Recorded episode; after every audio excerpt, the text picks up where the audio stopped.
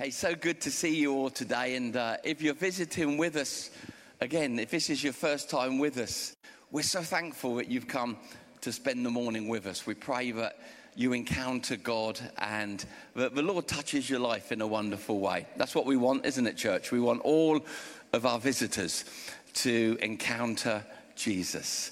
And for those who are watching online, we're so thankful that you're with us. We've got so many people watching us on Facebook and on YouTube. And during the week, people come in to watch on catch up and listen to what's being preached. But we're just really thankful that you've joined with us again today. And please, please, please feel free to comment, just as people here, if I say something that's a little bit all right, they go, oh, oh yeah, yeah. You can do that by pressing a love heart. You can do that by just going, that was good. Pastor Mark and Sarah are there online right now, live, to talk to you and to cheer you on. So make sure that you're not just watching, but you're being a part of what we're doing here today. Well, I had the privilege last week of being in Wales, and uh, we just had an incredible meeting where we just saw people getting saved and lives being touched, and that's always wonderful. But I couldn't help it. On the way back, I just turned on the service from here because I was so excited that last week we started this new focus, this new series together called House of Prayer. So I was coming back down the motorway and I had it plugged into my car and I was listening to Gina open up and just lay those foundations of what prayer is. Didn't she do a good job? I thought it was brilliant. yeah, I was sitting there in the car going, Good job, Gina. Good job. That was really, that was really good. But we started this series. It's not a series, it's our focus now. All of our congregations, those meeting in person, those who are with us online, we're all concentrating at this moment on seeing the Lord help us to understand prayer in a more powerful way than what we've understood it. Key verses that we're looking at is that moment when when Jesus says, I want my house, my church, my people to be a house of prayer. What does that mean? Not a religious place of ceremony, but a place filled with praying people. And also, the other key verse that we're going to keep mentioning during this time together is that one that where God promises, He says, if you will humble yourself and pray, Listen, it says, I will hear you. Humility always precedes true prayer. When we say, listen, it's not about how I feel. I'm going to pray like God asked me to pray. And He says He'll heal me, He'll save me, and He'll heal my land. I believe that as we begin to push in to understand prayer in a greater way, that's going to have an effect in people's lives personally it is in mine already. I felt a freshness on my prayer life this week. But also, as we humble ourselves and say, Holy Spirit, teach us to pray, as we open scripture to learn how to pray, I believe that that's going to have an effect on Portsmouth. Come on. He said he'll heal our land. So Gina laid a great foundation last week. And I love the way that she explained, just really simply, because that's what we want to do with this series what prayer is. But also, I loved how she spoke about where prayer started. That prayer started in the Garden of Eden. I loved that point, didn't you? I loved that point that said it started in the Garden of Eden as a conversation between a creator God and those he had created in his image. And still today, prayer is to be a conversation, a two way conversation with God. I also loved that bit last week where she said, We sometimes think things could be too small or too big for God, but to God, everything is tiny. Didn't you love that point? No problem, no mountain is too big to a God who created all things. Also, we looked last week, and there's going to be a lot of linking in over the next few weeks between the subjects and the speakers. But Gina spoke about how we need to have faith in our prayers that we believe that He is and He's the one that answers prayer, that we need to be relational in our prayer. And we also need to know that when we're praying, we're praying to a God who's good. Are you all right today? Some of you a little bit tired out there. You okay? Yeah? We pray to a God who's good. God is good. Amen. Now, I want to dig a little bit further today in the subject of how to pray. Because when we discover our need for prayer and the privilege that we have to have a prayer life, what a privilege that we can have open conversation with God Almighty. Come on, there's no greater privilege than that. When we understand our need and the privilege we have to pray, we're then faced with this next question Are we praying correctly? Because we can know that we're meant to pray, but the next obvious question for me on our journey is okay, I'm praying, but am I praying correctly? Am I praying effectively? When I pray, does that cause things to happen? Do I hear God respond when I pray? So, again, ever so simply today, we want to look at this subject and understand we can get the answer to are we praying correctly from a number of places, can't we? I wrote a few here. We could look to the prayer experts or the prayer gurus. And, uh, you know, sometimes I love it when people are just anointed and they are prayer gurus. They just know, like James Aladiran and guys like that from Prayer Storm. They know some things about prayer and they can teach us about prayer. So, prayer experts are brilliant. Books or media on prayer are really good.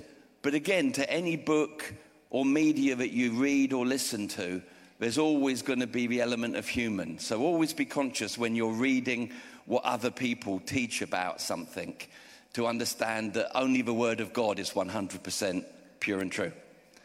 Other teaching on prayer contained in Scripture. Jesus wasn't the only one to teach on prayer. There's lots of different teachings by the different apostles, Old Testament, New Testament, on how we can pray and the power of our prayers. But I also believe that we should look to Jesus to teach us how to pray. Because I don't know someone who walked the earth who had a prayer life like Jesus. I was reading in my devotions yesterday in Matthew where it says, And when Jesus heard about John the Baptist, his cousin, being killed by Herod, he went off to a lonely place and spent time with the Father. That was a prayer life. Later on, it said that after ministering to the people, he went off to a lonely place. He didn't go to be lonely, he went to be alone with God. Now, Jesus, I really believe, teaches us some simple things about having an effective prayer life. Now, his disciples, and when we talk about disciples, we talk about his first followers, the early first followers, they were everyday people like you and me. I know that some of the artists have portrayed them as these old men with little round glasses that look like they know everything. They weren't. They were a bunch of people making it up as they went along that were pretty similar to you and me fishermen, tax collectors, doctors. But they were people who had also experienced prayer. Maybe you have. They'd watched for religious pray. These were Jewish people who would sin prayer in the synagogue. They'd sin the Pharisee, the Sadducee, the couldn't see, the wouldn't see. They'd sin every kind of see praying. Yet all of a sudden they come to Jesus with a very simple question Lord, would you teach us to pray? And I love that. Now, that verse is found in Luke 11, verse 1. And it says, Now, Jesus was praying in a certain place, and when he finished, one of his disciples said to him, Lord, teach us to pray as John taught his disciples. Now, obviously, some of the people that were the disciples of Jesus had formerly been disciples of John the Baptist. And they'd obviously said, Well, when we were with John, he taught us how to pray. So now one of the disciples comes to Jesus and says, Listen, the guys that once walked with John, your pre runner, your forerunner, the prophet who went before you announcing your coming, they tell us that he taught them to pray. So, Jesus, will you teach us to pray? Now, we see the answer, and it's called the Lord's Prayer. People debate whether it's the Lord's Prayer or the disciples' prayer. I don't really care. It's a prayer that the Lord taught his followers. Now, it came from the Lord, so it's the Lord's Prayer. But it was for the benefit of the disciples. So it was their prayer, wasn't it? Now, to see the answer, I want us to leave Luke and go to Matthew. Because the Lord's Prayer is recorded in two of the four Gospels. And it's recorded in Luke and it's recorded in Matthew. In Luke, we see the disciples ask Jesus very honestly, Will you teach us to pray? Will you show us to how to have an effective prayer life? But when we look in Matthew, we see a more expansive response from Jesus to that request. Now, let me read to you from Matthew 6, verse 5 to 13. It says, And when you pray, don't be like the hypocrites, for they love to pray standing in synagogues and on corners of streets that they may be seen by men. Assuredly, I say to you, they've already had their reward. But you, when you pray, go into your room, and when you've shut the door, pray to your Father who's in the secret place and your Father who sees in secret will reward you openly. And when you pray, do not use vain repetitions like the unsaved or the heathen do, for they think they will be heard by many words. Therefore, don't be like them, for your Father knows the things you need before you ask Him. Now, that's a little bit of a how to um, part of what we're teaching. And I'm going to leave that for Sean to do next week. Because in that, we hear Jesus talking to us about what our personal prayer life should look like. So, Sean's going to carry on next week. Pastor Sean's going to carry on, and he's going to teach on how to build a personal prayer life. I want to zoom in on how he taught concerning the content of prayer. So, the first part of his response is how to pray, where to pray. But then he begins to teach the content of the most well known prayer that we've all heard before, called the Lord's Prayer. And we see within this prayer, I want to call it a framework and a pattern of how we, like the disciples then, can pray in an effective way. Now, when we talk about the Lord's Prayer, I don't ever believe it was meant to be a religious recital. But that's all it's become to many of us. We learned it in school, we learned it in churches that we went to. In moments when we said, Come on, everybody, our Father who art in heaven, hallowed be your name. Your You've heard the Lord's Prayer. But I don't believe for a minute that Jesus was teaching it to be a religious thing recited in a ceremonial type setting but rather it was a pattern that showed us key ingredients to our prayer life. Would you like to look at these ingredients with me?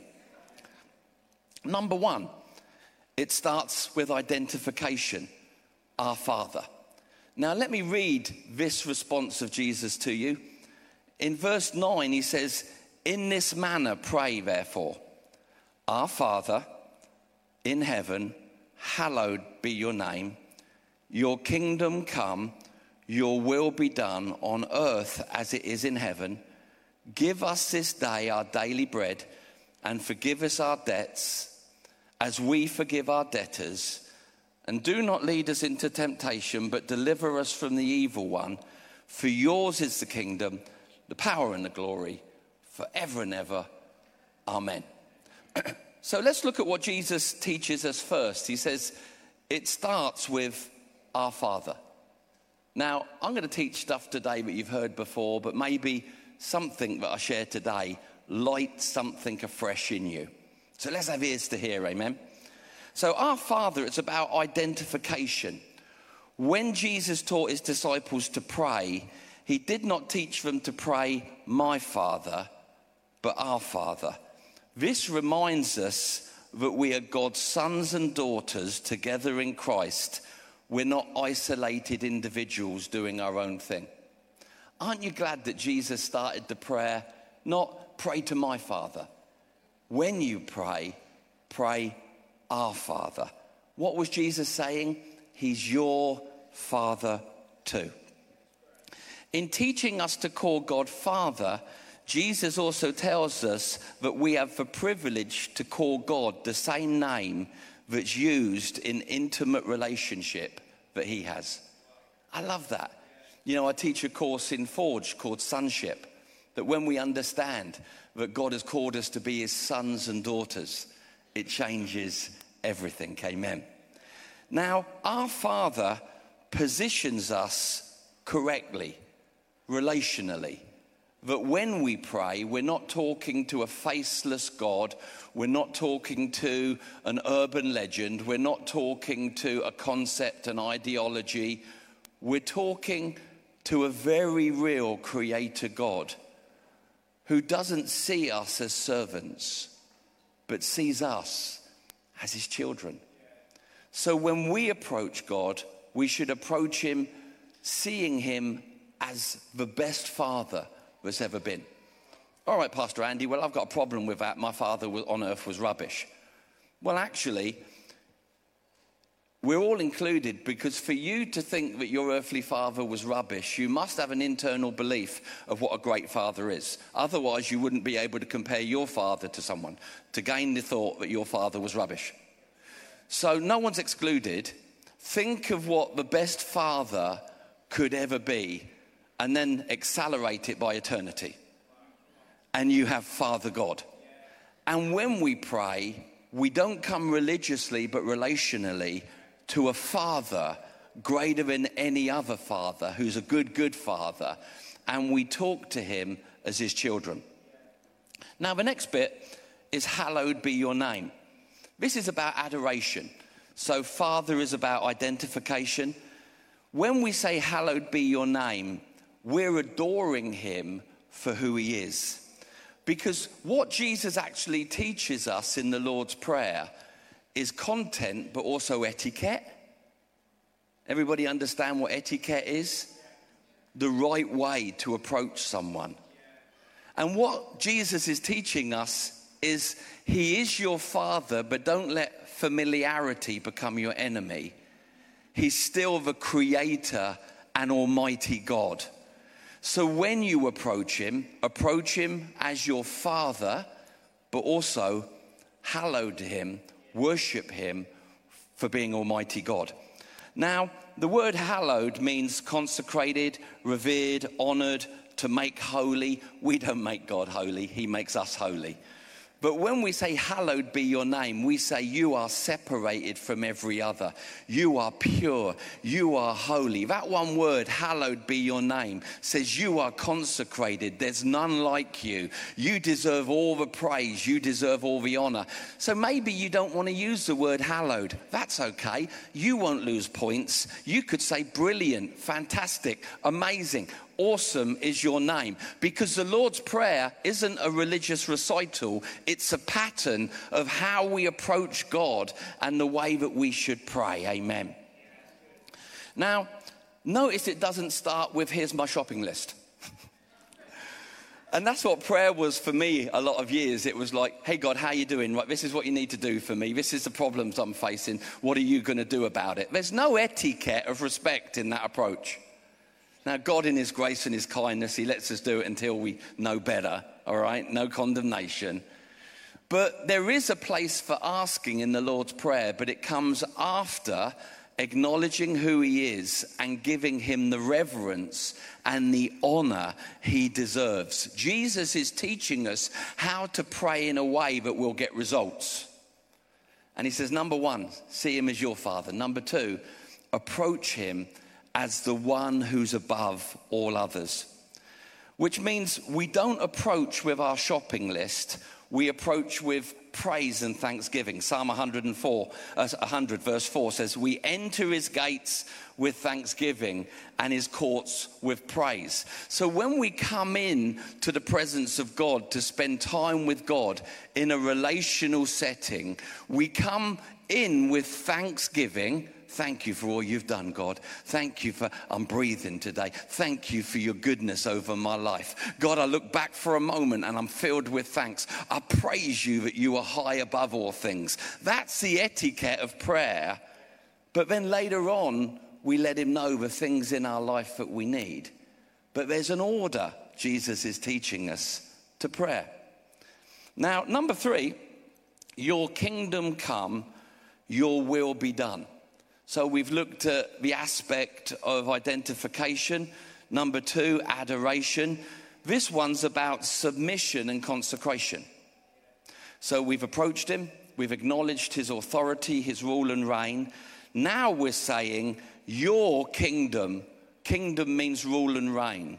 Your kingdom come, not just in life, but in my life, and your will be done. Okay, this first part, kingdom come has got a twofold meaning when we pray it. Number one, we're praying for the coming of the kingdom of God here and now through our lives. Because the kingdom of God isn't just among us, according to what Jesus taught, the kingdom of God is in us. When we pray for someone, when we love somebody, when we stand against injustice, the kingdom of God comes or manifests itself through the lives that we now live for God. But also, it means at the same time that we're praying for the glorious return of Jesus Christ, which we call the beginning of the millennial reign. Now, as a church, we believe in the second coming of Jesus Christ. We also, I believe, in the rapture, which means without warning, without any previous advance to let you know, like a thief in the night, Jesus Christ will return for his church. The church will be called up to be with him for seven years. On the earth, there will be seven years of tribulation. The first three and a half mild, the last three and a half ferocious. People that want to be um, around for the rapture, I don't want to be with you. It's horrific. But God calls his church to be with him. And after seven years, he returns for the millennial reign where he rules on earth and restores all things. Okay, eschatology. When we pray, Your kingdom come, we say, Lord, we know you're coming back. Number one, in the rapture, thank you that I'll be caught up in the sky to be with you. Number two, thank you that there's a day in the Father's calendar where you will physically rule on the earth, Jesus. Your kingdom come. Everybody with me? Now, it's amazing that sometimes we forget the reality of the second coming, but it is a reality. But we also sometimes forget the reality of rapture. That's why I believe my role as a pastor is to make you rapture ready. So that when Jesus says, now you're caught up in the sky to meet him, you haven't got to remain in tribulation to prove your affection towards him. All right? Now, we actually included this in our songs. Did you know? I found this out recently. Every Christmas, which is coming soon, about 90 days, I believe, we sing that wonderful song, Joy to the World, the Lord has come, let earth receive its King. Do you know the writer never meant it to be a Christmas carol about his first coming?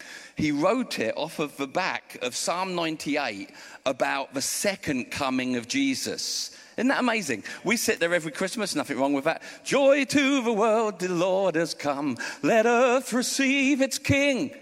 But actually, the writer was referring to the second coming of Jesus Christ. Now, the good news is I'm happy about the first coming and I'm over the moon about the second, so I'm not going to get disqualified for singing it at Christmas. But we've got to have in our consciousness that Jesus is coming back. That should affect our life. That should affect how we live. Next year, I want to teach a little bit on end times because I want us to be a people that don't have question marks. And we're living lives now ready for when He calls us to be with Him. Amen? Would that be good? Okay. Now, when we look at this, we also understand, we recognize his kingdom coming, his rule and reign in our lives now, but also in his second coming. But also it says, and your will be done. Because as followers of Jesus Christ, we now daily lay down our will for his. So when we pray, My Father who art in heaven, hallowed be your name, your kingdom come, your will be done. What we're saying is, God, it's no longer about my will, but it's about yours. God, I consecrate my life for what you want, no longer for what I want. That's in my spirit, my career, my body, my find, my finances, my family, every section of who I am. Now, this is also when we pray and we bring our will into alignment with His will. What's a beautiful picture of this? The Lord Jesus Christ in the Garden of Gethsemane. A few weeks ago, I was in the Garden of Gethsemane with Gina, and it's the original Garden of Gethsemane. There's some olive trees there called the 12 Witnesses that are over two and a half, three thousand years old. And they were there when Jesus was praying. Isn't that amazing? There's so much about Israel that really you don't know if it was there or not. But the Garden of Gethsemane, absolutely. And in that garden, Jesus prayed when all hell was going to let loose on his body, when, when the torment that belonged to us, the punishment that belonged to us, was going to whip ferociously upon his physical body like like the waves on the seashore. In the moments before, he could have said, I don't want to do it. Yet he prays that powerful prayer God, if there's any way that you can do this any other way. Because he knew what was coming. But then he said, Yet not my will be done, but yours.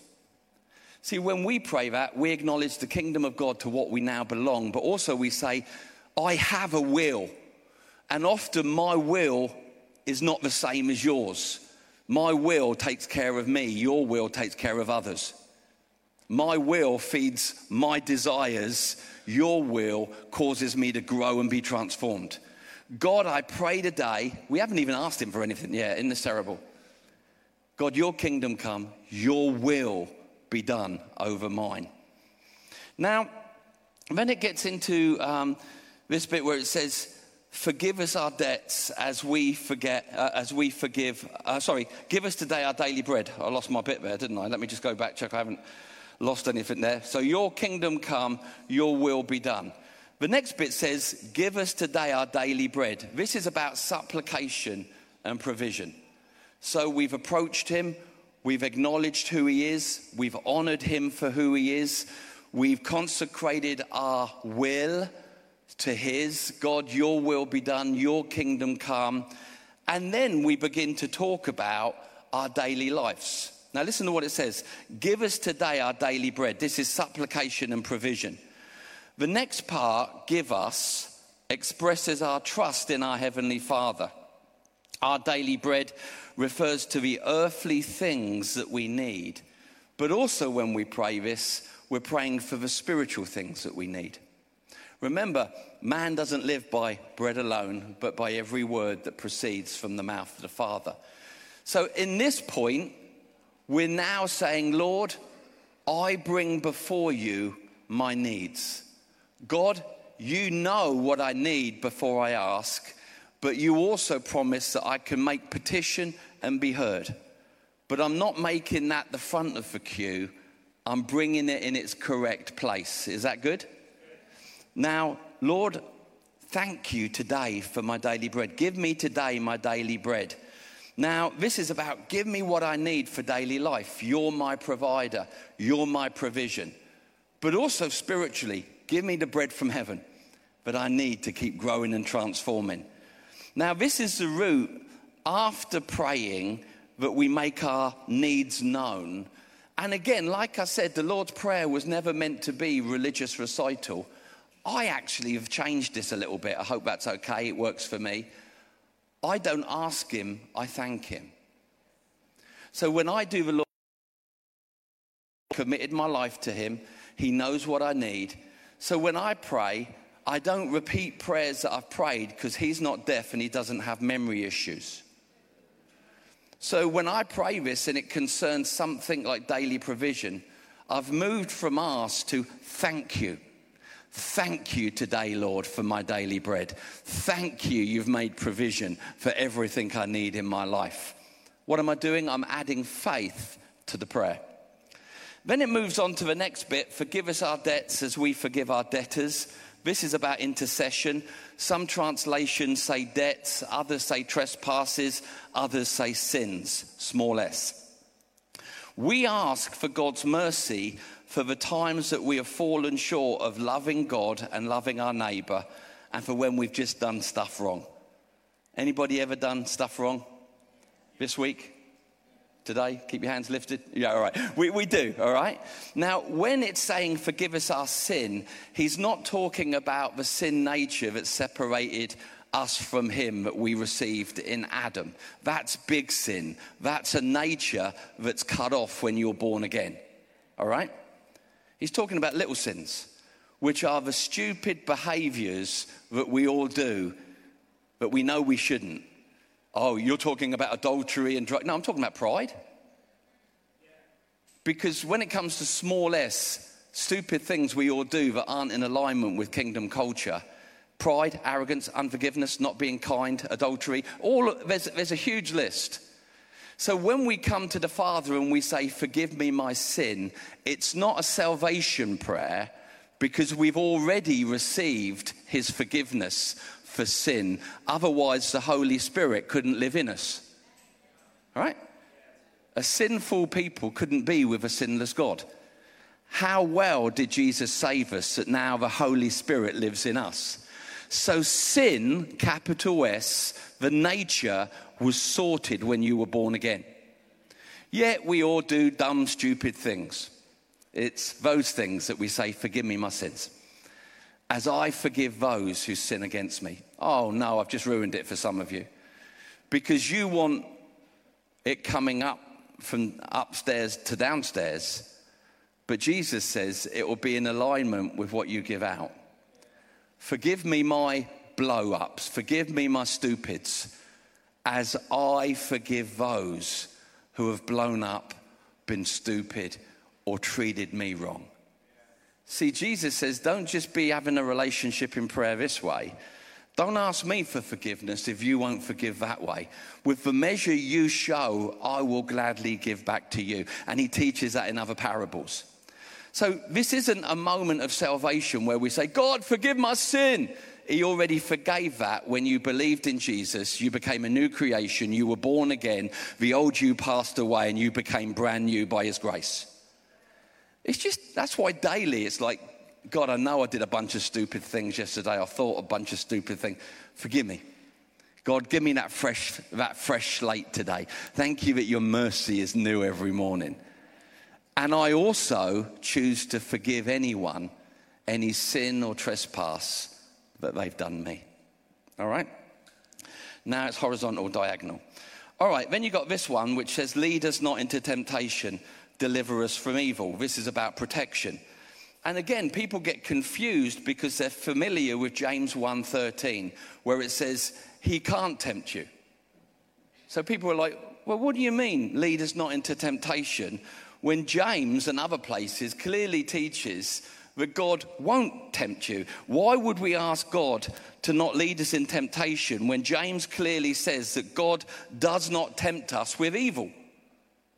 It says he doesn't tempt us with evil.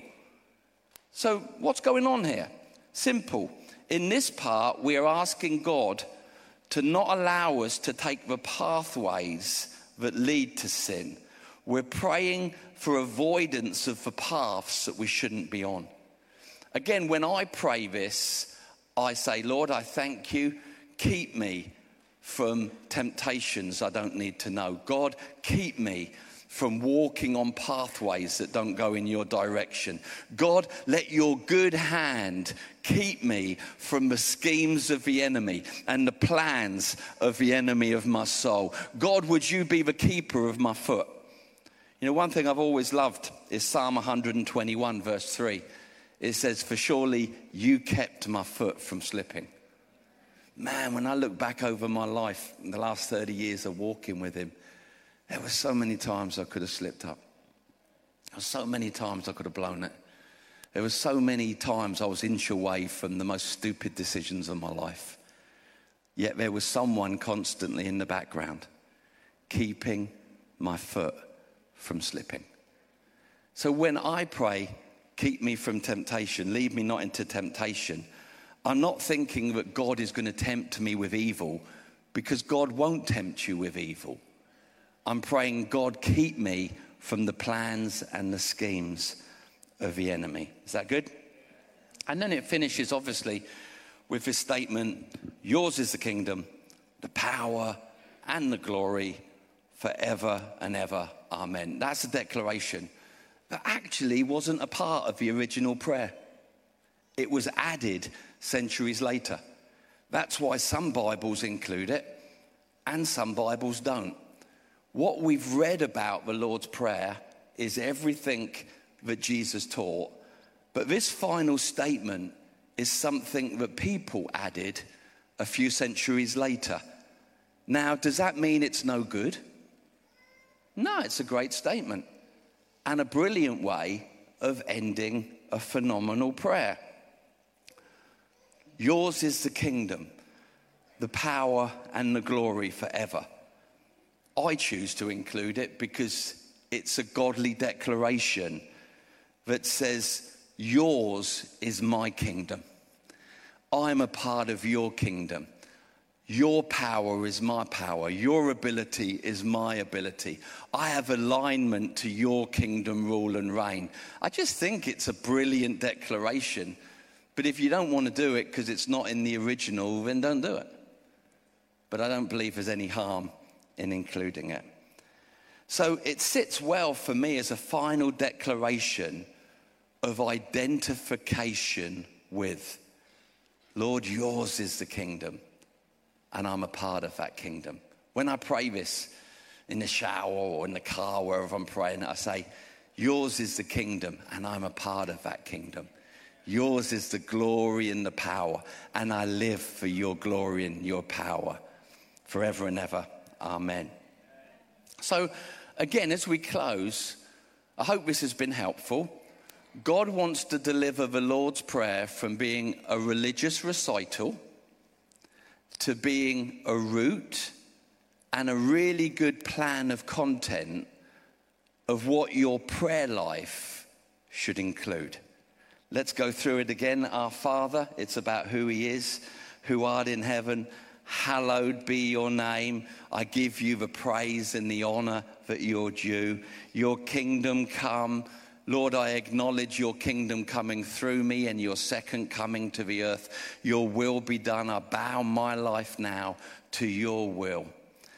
Thank you today for my daily bread. Forgive me my mishaps. Forgive me my stupids as I forgive others that have been stupid against me. Keep me from the plans of the enemy and anything that comes to tempt me away from your intentions. For yours is the kingdom forever the power and the glory. Amen. Well, I thought that today a good way of ending would be for us to say the Lord's Prayer together. Now, like I said, it isn't a recital, but there's nothing wrong when a group of people that love Jesus want to pray this together either. I'm not saying don't ever say it in a group again. I'm saying say it as many times as you can, because every time you say it, you remind yourself of the content of it. But I just thought it would be brilliant. In a couple of moments, I'm going to give an opportunity for anyone that doesn't know Jesus to receive Jesus as Lord. But I want you to follow with me. I'm going to put this on the screen, if, I, if the guys can put this on the screen. And we're going to read this together in a couple of. If you wind down to Our Father in Heaven. Are we there? Okay. Are you ready? Okay. One, two, three. Our Father in heaven, hallowed be your name. Your kingdom come, your will be done on earth as it is in heaven. Give us today our daily bread and forgive us our debts as we forgive our debtors. And do not lead us into temptation, but deliver us from the evil one. For yours is the kingdom, the power, and the glory forever. Amen. That's fantastic. If you're here today and you've never received Jesus, Jesus doesn't want you to experience a religion. Maybe you're watching online, maybe you're here in person. Jesus wants a relationship with you. Just like Pastor Gina said last week, prayer started as a conversation between God and those he made in his image. And that's all that prayer is still today. But maybe you're here or you're watching online and you say, I don't belong to Jesus. I've never received him as my Lord and Savior. I've never received him as my King. I need to receive his forgiveness for my sin nature. I need to be born again. I need to start a relationship with him. We're going to pray a simple prayer. Would you all pray with me? And if you're watching at home, feel free to pray as well. Heavenly Father, thank you for forgiving my sin because of the blood of Jesus. But the blood of Jesus cancels out everything that disqualified me. I receive you, Jesus, as Lord and Savior, and I welcome you into my life. Fill me with your Holy Spirit and let a new life begin. Just my every eye's closed, every head's bowed. If you're here today and you've never prayed that prayer, or you've been away from God, but something's prompted you, it's time to come home. Maybe that's because Jesus is getting ready to return. But you prayed that prayer and you say, Yeah, I prayed that for me. I'm going to ask you to do one more thing for me. I'm going to count to three and I'm going to ask you if you prayed that prayer for you because you've never known Him, you're coming back to Him. Here, where we're gathering, at home, wherever you're watching, I'm going to ask you if you would lift your hand boldly to declare that that was me. One, two, three. God bless you, sir. I see your hand. Anybody else today, you say, I don't know where I stand with God. Well, you can leave today knowing where you stand with God. We can remove all the question marks. If you're watching at home, just write on the chat there or contact Pastor Sarah. Anybody else today? Everybody a God lover? Everybody love Jesus Christ as Lord and Savior? Father, I pray today for this man who's responded that truly kingdom would come in such a powerful way. Father, for those who are watching online, that your presence would flood where they are, flood their living rooms, flood their homes. Lord, I thank you, Lord Jesus, that you taught us to pray. Now continue to teach us, Holy Spirit, to pray as we should. Let me just speak this blessing over you. If you're here today or you're watching online, the Lord bless you and keep you. The Lord make his face to shine on you and be glorious to you, gracious to you. The Lord turn his face towards you and give you great peace. Amen. Well, we're going to come back next week and we're going to continue our conversation called House of Prayer. Have an amazing week. God bless.